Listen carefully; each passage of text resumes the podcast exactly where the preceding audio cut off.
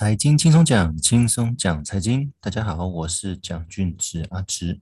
我们来看一下过去这一周有什么重要的国内外财经简报新闻。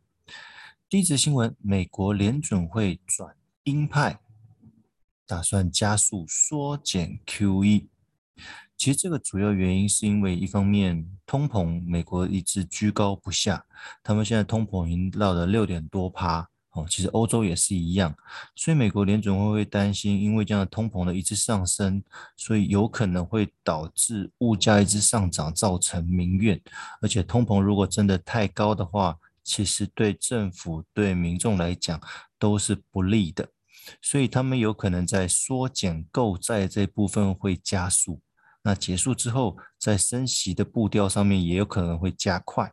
因为原本预期可能是明年的下半年才会开始启动升息，那很多专家预估可能会提早到第二季甚至第一季就会开始升息，就是针对缩减货币政策这一块的动作上面哦，会比较快一些哦，所以他们说原本可能是鸽派的，现在可能会转成鹰派。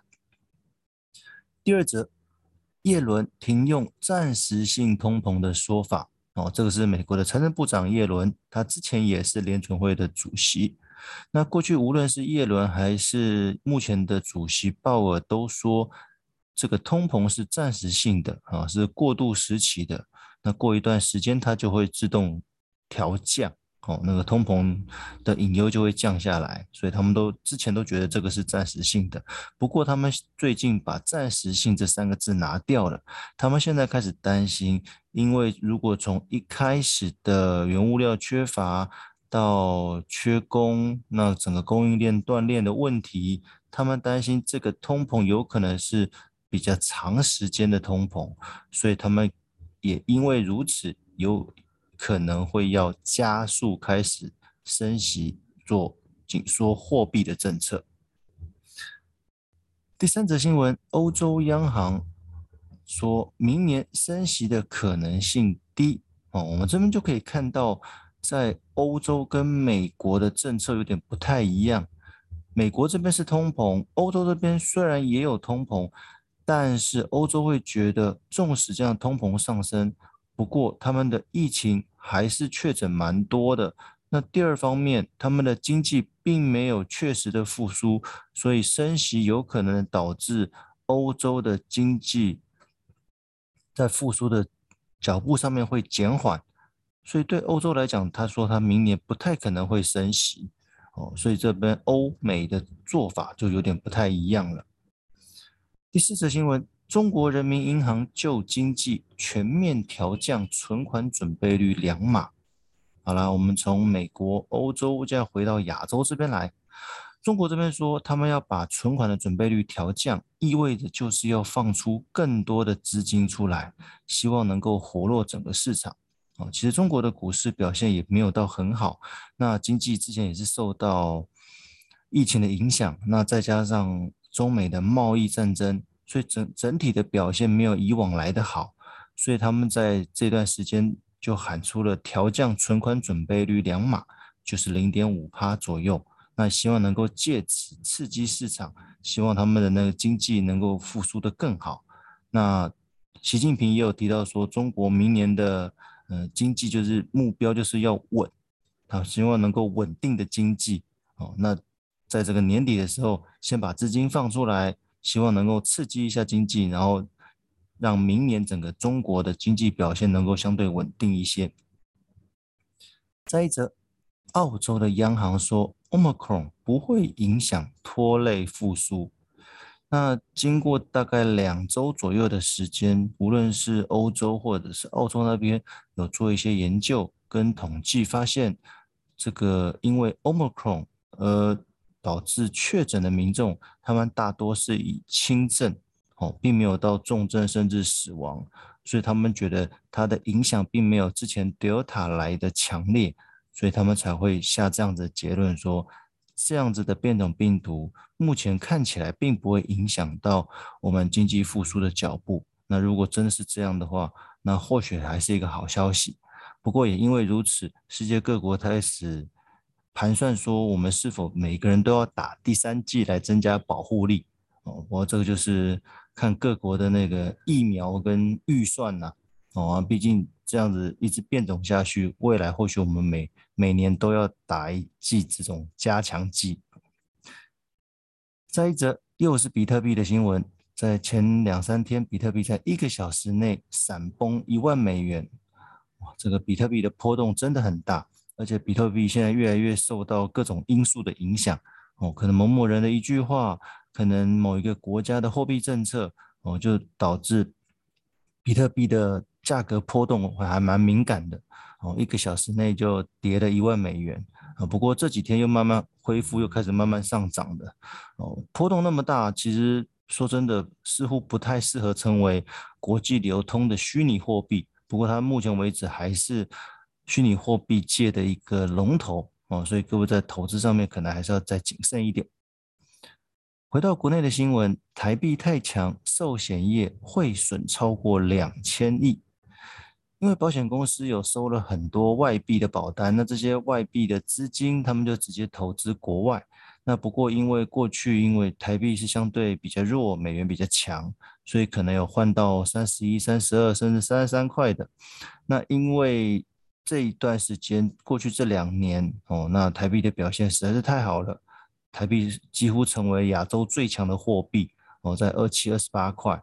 所以这样子一来一往哦，这寿险业的。账上损失还蛮大的哦，那再加上这几年的天灾变得比较频繁，有点像是极端气候所造成的啦哦，这是温室效应，所以、呃，整个地球越来越热，那越来越热的话，海平面升高，那极端气候就变多，那灾害损失这个在寿险业、产险这边，呃、的理赔率也开始慢慢渐的拉高哦，所以接下来这个。保险业相关的一些挑战还蛮多的啊。再者，通膨来袭，贫富差距更大哦。其实这个在年初的时候就有发现到，这个通膨慢慢开始产生，对民众一般民众来讲，买东西会变贵哦。但是这个通膨呢，比较不受影响的，大多数就是提到所谓的房子哦，房市的部分。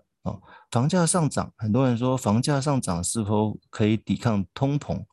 那无论是房价还是股市，说老实话，其实这个都是有钱人他们持有的一个财产标的。